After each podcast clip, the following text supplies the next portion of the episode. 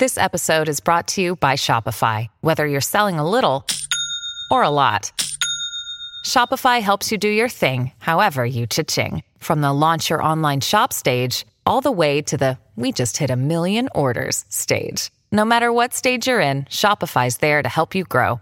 Sign up for a $1 per month trial period at shopify.com slash special offer, all lowercase. That's shopify.com slash special offer.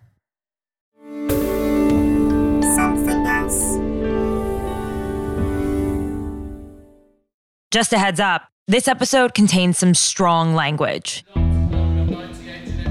In February 1992, Sotheby's in London auctioned everything in Robert Maxwell's apartment. The newspapers called it a grand garage sale. This was three months after he was laid to rest in the Mount of Olives in Israel. The cause of his death in Spain was still in dispute, but back in the UK, the colossal debt that Maxwell left behind was all over the news. So his personal items were being sold off to help pay his creditors, and everything had to go. Mixed up among household items like pots, pans, and a toaster was a director's chair with Maxwell's name on the back, apparently a gift from Ronald Reagan.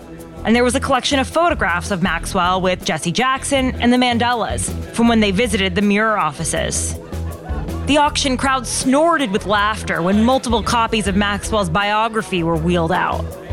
An exercise trampoline, brand new and unused, was also mocked. The Sun newspaper, owned by Maxwell's nemesis, Rupert Murdoch, paid $2,000 for his monogrammed towels, bathrobes, and slippers so that the next week they could offer them as contest prizes to readers.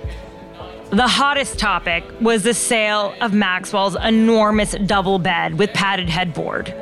The woman who bought it owned a country hotel in England. She claimed she would make it the centerpiece of a new scandal suite. When asked if she might give the bed a try herself, she said, I don't know where Mr. Maxwell's been, so I have to say no. The auction exceeded Sotheby's expectations. It raised nearly $900,000, but that was nothing compared to Maxwell's $4.4 billion worth of debt. The family didn't attend the auction. It was all too humiliating. Ghislaine was in New York, and it was probably a good thing that she didn't witness the sale of the mahogany hammer she bought her father with the inscription Christmas 87, Love Ghislaine. Today, in our final episode, we're coming full circle, back to Ghislaine Maxwell. As one chapter of her life ended with her father's death, a new chapter across the Atlantic began. You've heard the wild story of Robert Maxwell. Now let's look at how his daughter Ghislaine rebuilt herself in New York and how her father shaped her life long after his death. I remember being at a dinner party and she was still being invited everywhere. People were still delighted to see her. And it sounds kind of odd to say it, but there was a kind of odd frisson about hanging out with Ghislaine because there was all this scandal surrounding her father, but it made people kind of intrigued to hang out with her. I'm Tara Palmieri, and from Somethin' Else, this is Power, The Maxwells. Episode 7 The Uninvited Guest. Welcome to True Spies, the podcast that takes you deep inside the greatest secret missions of all time. Suddenly, out of the darkness appeared Bin Laden. You'll meet the people who live life undercover. What do they know? What are their skills? And what would you do in their position? vengeance felt good. Seeing these people pay for what they'd done felt righteous. True Spies from Spyscape Studios, wherever you get your podcasts. Have you ever felt like escaping to your own desert island? Jane Gaskin did exactly that, trading in the family home to begin a new life in the tropics. But she soon discovers that paradise has its secrets. I'm Alice Levine, and this is The Price of Paradise the island dream that ends in kidnap, corruption, and murder. Wish you were here? Follow The Price of Paradise now, wherever you listen to podcasts.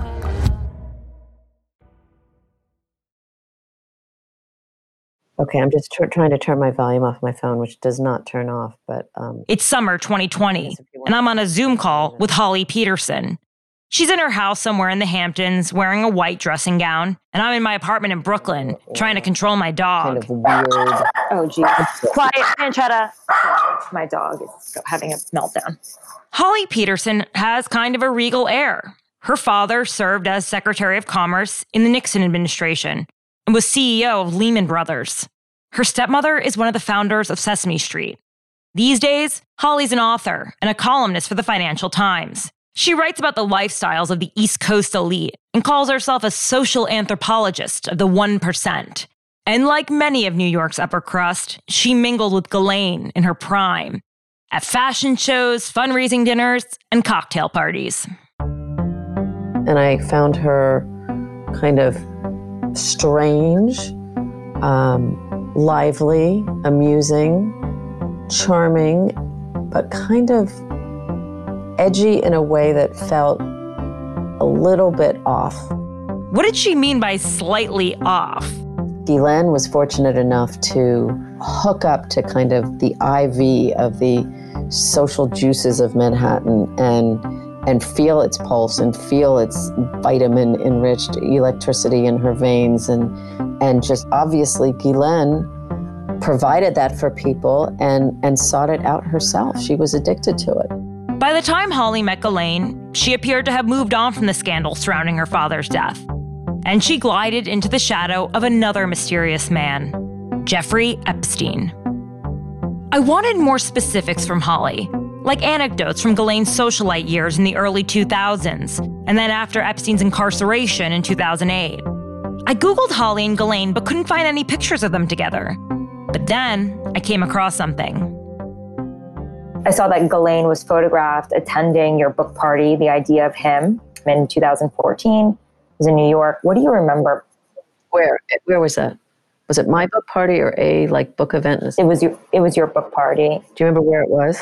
So it's a it's a party for your book. It's Four Seasons. She's attending in this bright pink tube top dress. I'm actually I googled um, the book party and I'm looking at pictures of Ghislaine. She's in six different pictures. She's with people like Barbara Walters, Bob Weinstein. You know, she's with the who's who of New York society. And it, she just is, she looks like she's having a great time. I mean, in one picture, she's actually holding your book up, pretending she's reading it, like almost like as an advertisement, like she's. Okay, all right, all right. So, Ghislaine showed up at one of my book parties as a guest of someone, and in her typical ways, you know, tried to charm everyone in the room, know everyone in the room, and get anyone that really mattered to make sure her name was in, you know, the bold and bright lights of the city. Ghislaine doesn't look like she's gay crashing at all. She looks like she belongs there. It reminds me of a picture I saw of her father from 1989. He's attending the millionaire Malcolm Forbes' 70th birthday in Tangiers, and he's wearing a full Moroccan dress, shawls, beads, and even a turban. It's kind of awkward because it wasn't a costume party. No one else was dressed up. Robert Maxwell just wanted to be seen. Maybe that's where Ghislaine got it from. People who are really ver- voraciously social will go to a party as a guest of someone even though they weren't invited to the party, which is certainly what happened in my book party case. You see those people. You see the people who are kind of mugging for the photographer, and anyone in New York watches that happen at one of these events. Ghislaine may not have been invited to Holly's book party, but that's not to say she wasn't receiving invites then. When I look at the same photo archive, there are tons of pictures of Ghislaine on the party circuit during those years. There are pictures of a 2013 cocktail party at her townhouse that she hosted for a tech startup. The evening was sponsored by Dom Perignon champagne and was filled with people. Holly wasn't at that one, but she did attend Ghislaine's parties in the past. Everyone walked in and were instantly given a drink and brought into a few different circles at once so that they could wander on their own without having to be shepherded by her. Meanwhile, Ghislaine would tirelessly work the room. Ghislaine had a kind of ballet dance that she did that was kind of a choreographed dance where she would stand up and sit down and move and twirl and just kind of connect everyone in the room to each other obsessively. While Ghislaine was connecting people at her own parties or being photographed at events, rumors were swirling. In 2008, Jeffrey Epstein pleaded guilty to procuring a girl below the age of 18 for prostitution and was sentenced to 18 months in jail. In 2011, Virginia Roberts, one of Epstein's victims, began speaking out.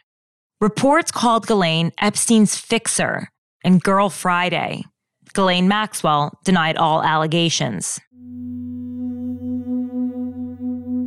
If the Upper East Side set knew about these claims, it doesn't look like they were shunning her or treating her like a pariah. Holly says she didn't know about the Epstein case until years later court documents uncovered an email thread between Epstein and Ghislaine from January 2015. In it, he seems to be calming her nerves about what those same people would say. He wrote, You have done nothing wrong, and I would urge you to start acting like it. Go outside, head high, not as an escaping convict. Go to parties, deal with it. And that's what she did. The party pictures kept coming until the end of 2016. Did the invites finally dry up? Or did she choose to step back? Maybe she saw the end was near. It's baffling to think that someone with so much to hide would be mugging for cameras for all those years. Or, just like her father, she was hiding in public view.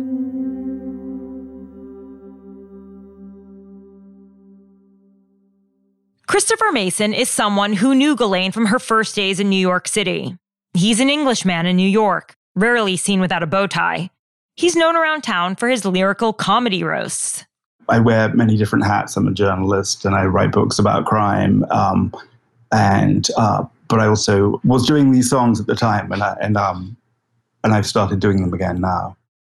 In 1989, he met her at a nightclub in Manhattan. As soon as he got home that night, he wrote about it in his diary. Tonight I met Ghislaine Maxwell, the daughter of the notorious English publisher. She's fantastically engaging, funny, self deprecating humor. She's really fun. I hope I see her again. Christopher did see her again. A year later, Ghislaine was back in the city. She had moved to New York. Her father had bought the daily, the New York Daily News, and she explained that she was sort of overseeing his investment overseeing the investment seemed to involve going to a lot of parties. She was a, in contact with a lot of powerful people in the city. Um, she was extremely well connected in London, but was quickly becoming very well connected in New York. Robert Maxwell saw New York as a way of escaping his problems in England. But as we know, his time as a media mogul there was pretty short lived. He bought the Daily News in March 91. Seven months later, he was dead. I was sort of shocked when I saw Ghislaine in the fall. Everyone was wondering, had he been killed? There was a rumors everywhere that he'd been taken out by the Mossad and that he'd somehow been in, involved with Israeli intelligence. After Maxwell's funeral in Israel, Ghislaine chose to return to New York and to continue building a new life there. So Ghislaine was in this very strange position of being previously the it girl, staggeringly well connected, very dynamic, to suddenly being lost and adrift. And the rumors were that all the money was gone. Um, she invited me over to her apartment, and it was a small, modest, one bedroom apartment in the E60s in New York, white walls, and it was completely unadorned. That's the same place from episode one, where Christina Oxenberg attended the weird tea party that Ghislaine hosted in her underwear. She kept telling Christina that she was broke, and clearly she said the same thing to Christopher. But a one bedroom apartment in Manhattan's Upper East Side is not broke by a normal person's standards. Regardless of the money, it's clear that Ghislaine was in a fragile state. One of Epstein's friends told me that she was borderline suicidal and Epstein asked him to take her out to breakfasts and lunch to keep an eye on her. And I really felt sorry for her because even if her father had been a total monster, there was no sense that she had been involved with any of his dark financial crimes. Apart from that story we heard about how she ordered the yacht crew to shred her father's documents after he died.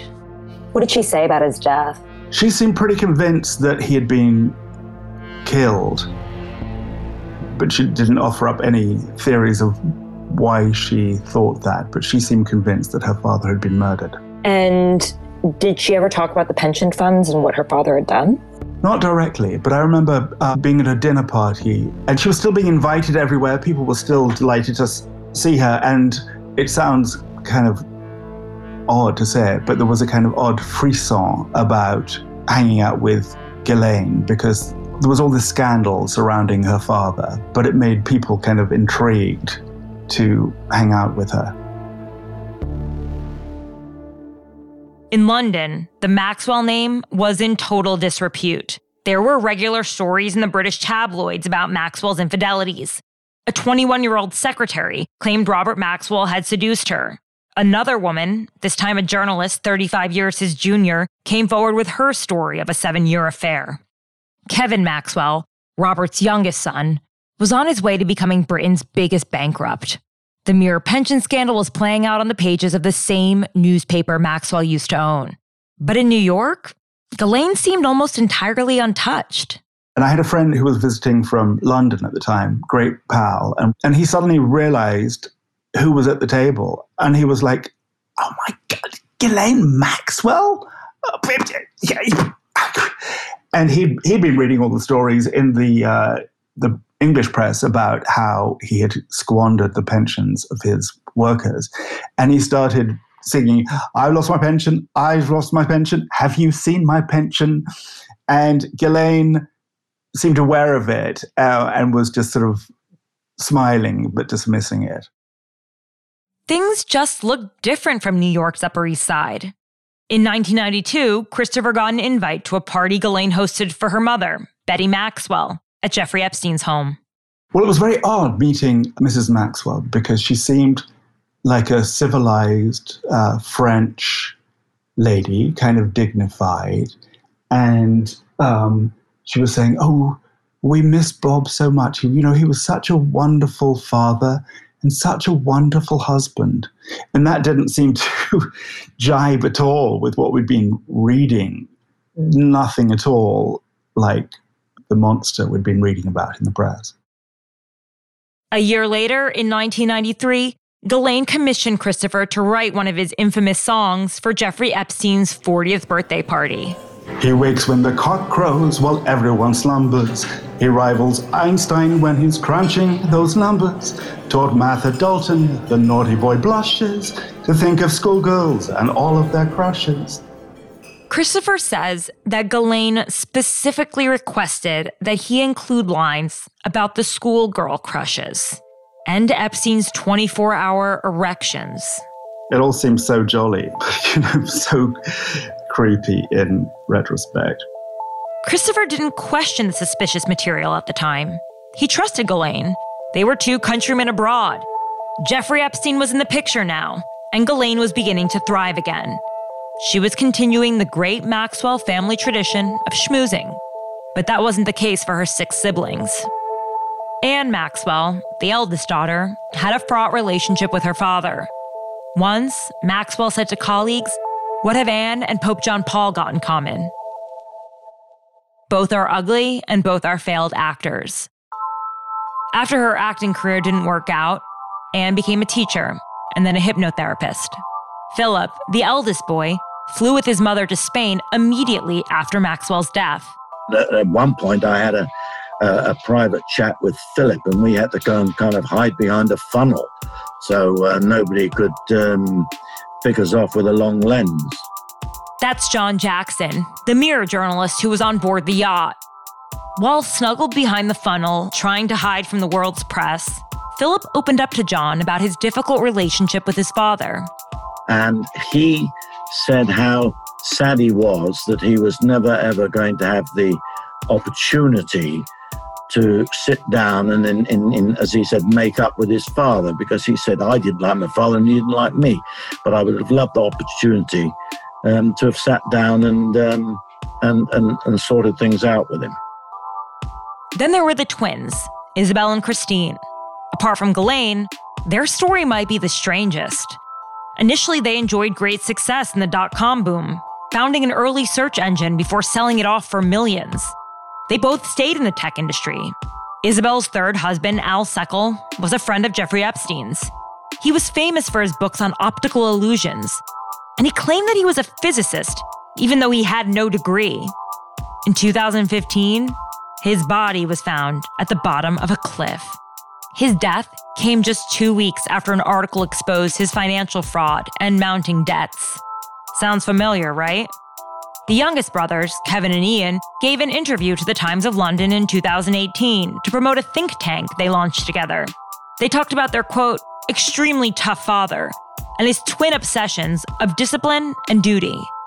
When asked about their youngest sister, Ian sighed and said, Ghislaine is Ghislaine. Next, we return to Christina Oxenberg.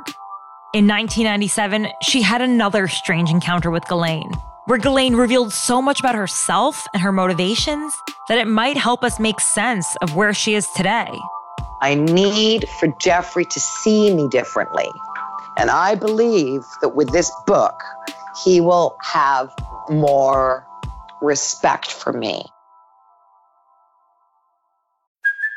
Hey, it's Kaley Cuoco for Priceline. Ready to go to your happy place for a happy price? Well, why didn't you say so? Just download the Priceline app right now and save up to 60% on hotels. So, whether it's Cousin Kevin's Kazoo concert in Kansas City, go Kevin, or Becky's Bachelorette Bash in Bermuda, you never have to miss a trip ever again. So, download the Priceline app today. Your savings are waiting.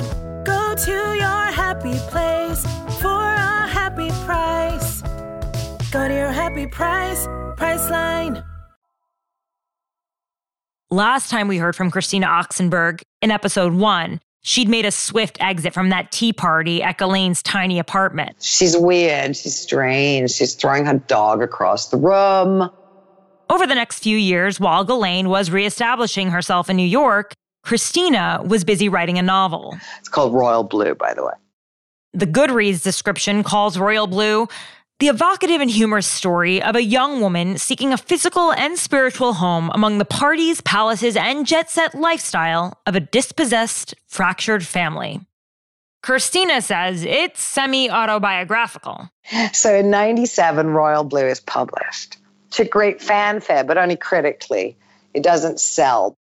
But someone was paying attention to the press. Ghislaine read the reviews and she went crazy. By now, Ghislaine had an assistant who called Christina to ask if she would meet with Ghislaine. I don't know what she's why she wants to see me, but I know it's a job offer. So as a worker, I show up. So I go to her apartment.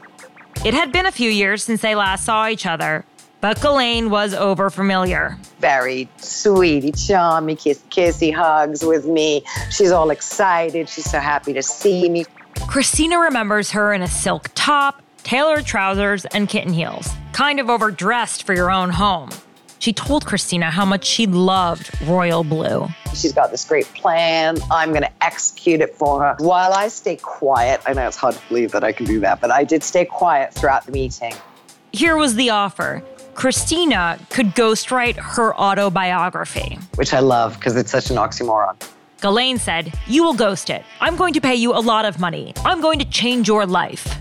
But the story Ghislaine had in mind wasn't about growing up the youngest of seven children under a tyrannical multimillionaire father who later died mysteriously. Just like her father's habit of rewriting his past, Ghislaine wanted to tell a completely different version of her life. I need for Jeffrey to see me differently. And I believe that with this book, he will have more respect for me. This mention of Jeffrey Epstein reminded Christina of a period in 1993 when she spent three months in an office working next to them. She wasn't working for Jeffrey, she was just using his empty conference room. Well, obviously, I was a terrible person in my last life, and I've been struck with terrible luck. And here's a very good example I was placed in Jeffrey's conference room as uh, just um, a place to work, uh, a job, of course, PR. She saw Jeffrey and Ghislaine together every day in a professional capacity. And even then, Ghislaine was trying to signal something.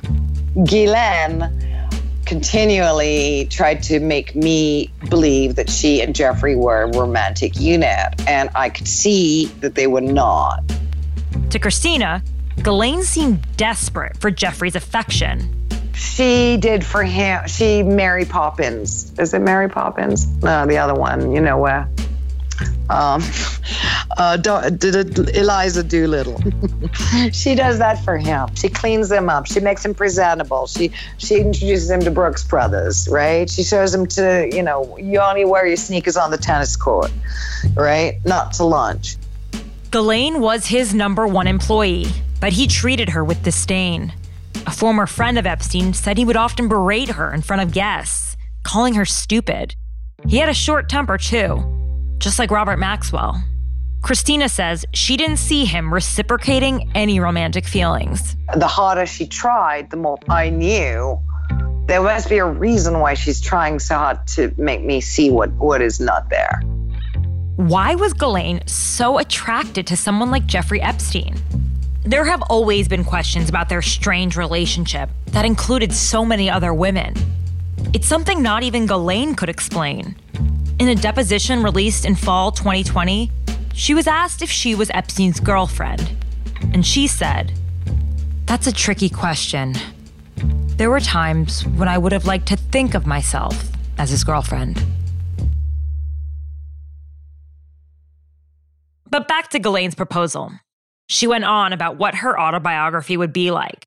Christina was expecting to hear about Ghislaine's childhood and her difficult father, but instead, Ghislaine was more interested in talking about her relationship with Jeffrey Epstein.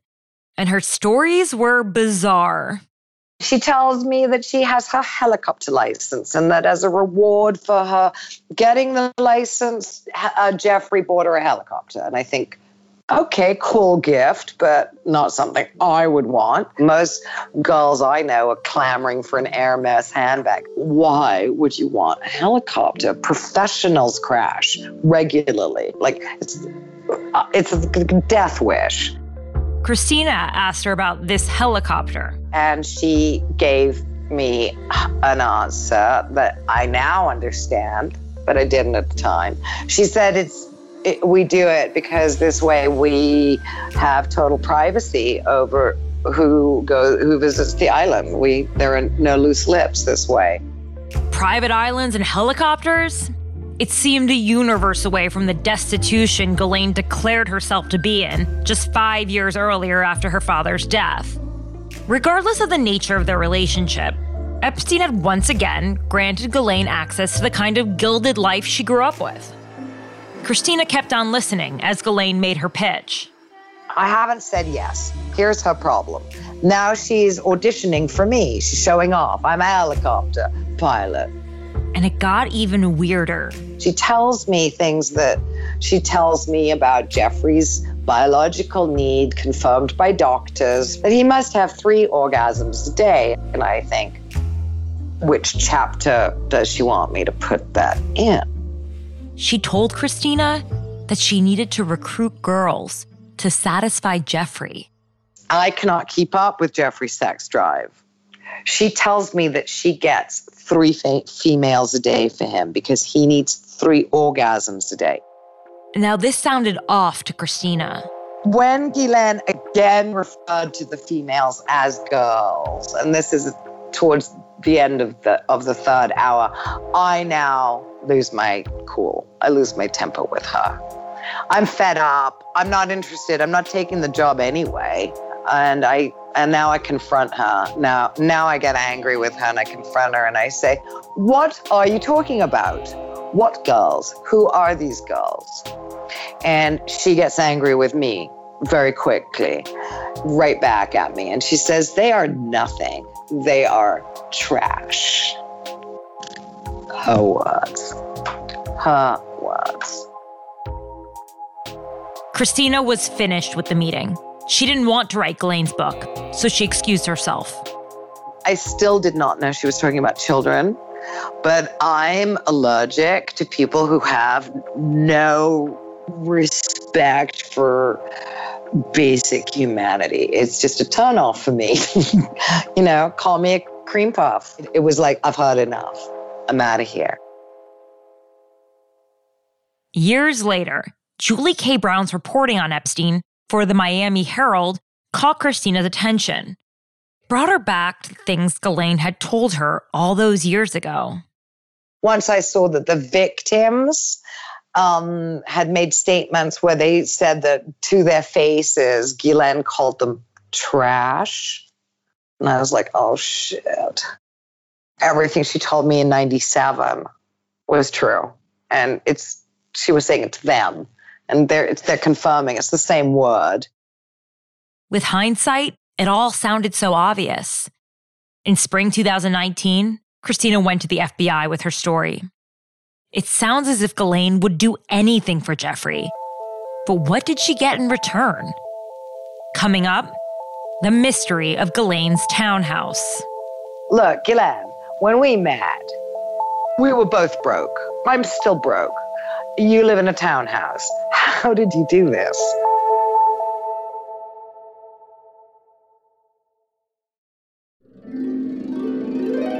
Hi, I'm your inner dream monologue, and you're fast asleep, so I'll be quick. Great job using the Colgate Optic White Overnight Teeth Whitening Pen before bed. When used as directed, it gives you a visibly whiter smile in just seven days. So while I fly and talk to animals, you're removing teeth stains with ease. Sweet dreams. And when you wake up, keep on living life to the brightest. Colgate Optic White. Find it at all major retailers. While reporting on Ghislaine and her father for the past year, there's a question that I've been struggling to find the answer to. It's a question about Ghislaine's money. When she was arrested in summer 2020, the FBI said she had around $20 million in her bank account. The majority of that sum is thought to have come from the sale of her five story townhouse. Holly Peterson, the woman whose book event Ghislaine showed up to, remembers attending a party there. Swooping staircase, a lot of kind of maroon rich fabrics, a huge Botero work on the walls. By the early 2010s, Ghislaine had established herself as a social connector. And on this occasion, she was hosting a gathering for Prince Andrew. And I remember talking to him for about 90 seconds and him looking over my shoulder the entire time. I found it rude. I found it kind of like, who taught you your social manners? Where do you think she got the money from for that for that five story house, townhouse? Very mysterious.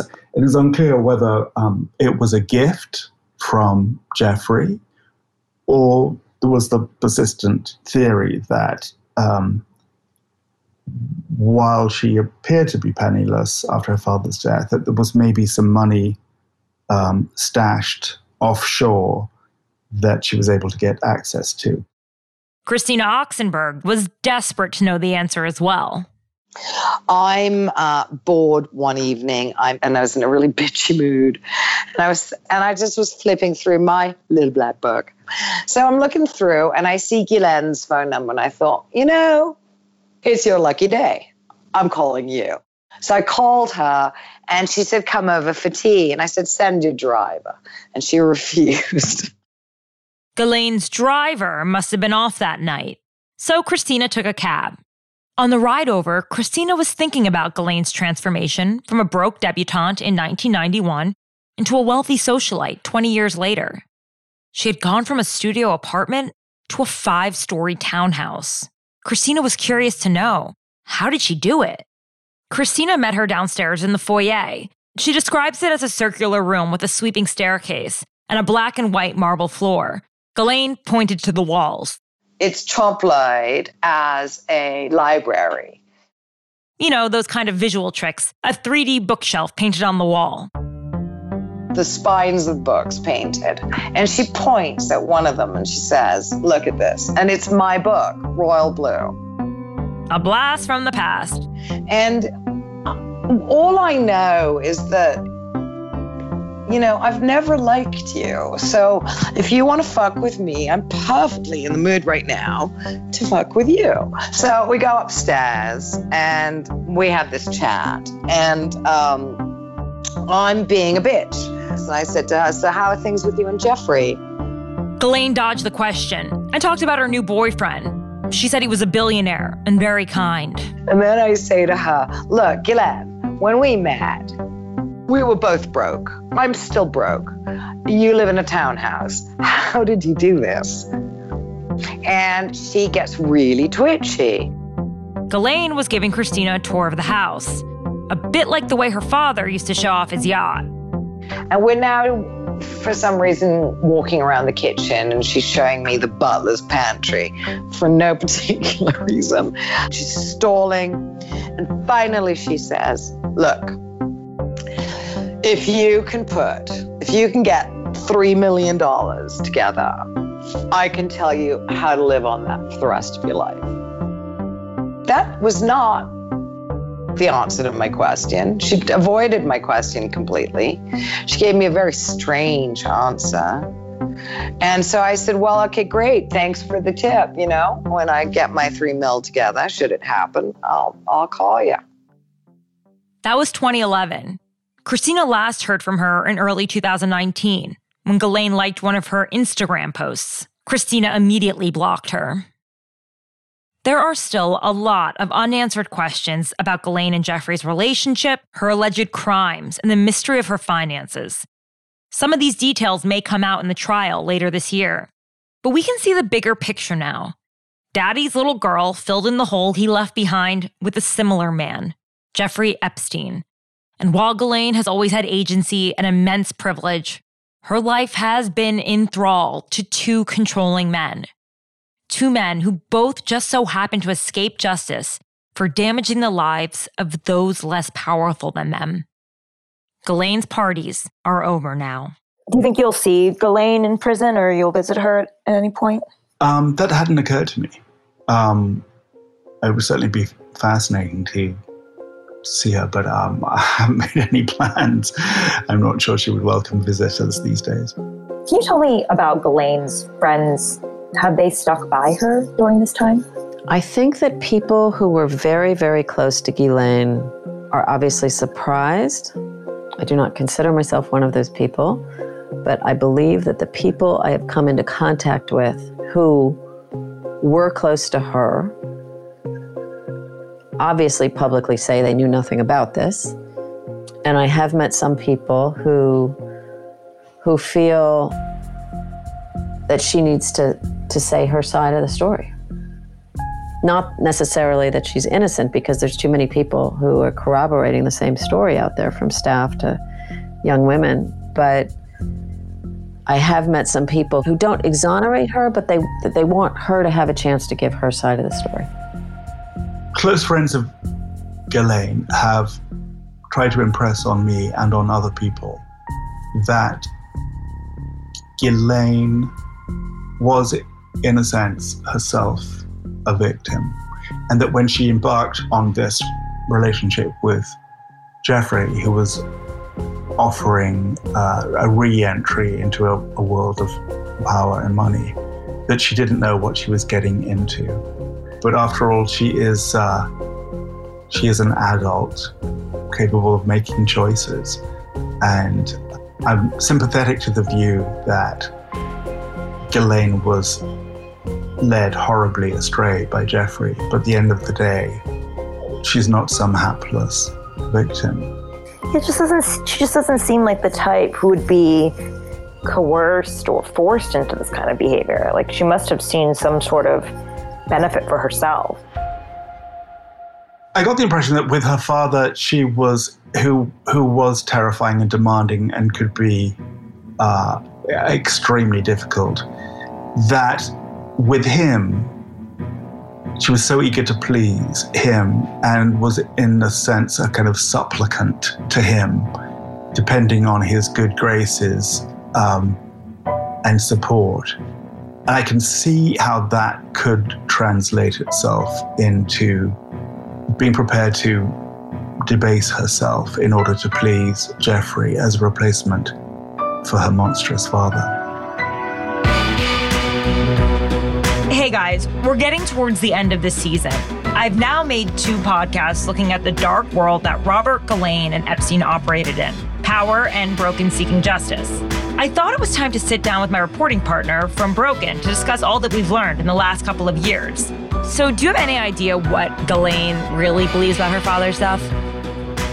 Okay, so that's a great question. That's next week on Power. What does it all mean? I also want to let you know that we're hard at work on the next season of Power. We have another amazing character who you think you know, but I promise you don't. I can't tell you who it is yet, but stay subscribed to this feed, and we'll announce all the details very soon. Power the Maxwells is written and presented by me, Tara Palmieri. Producers are Paul Smith and Grant Irving. Story editor is Dasha Lisitsina. Our executive producer is Tom Koenig. Original music by Nolan Schneider. Engineering and scoring by Spoke Media and NPAL Audio. Our visual designers are Emma Lansdowne and Alex Elder. Special thanks to Ella McLeod, Joe Sykes, Russell Finch, Peggy Sutton, Steve Ackerman, and Mark Rivers.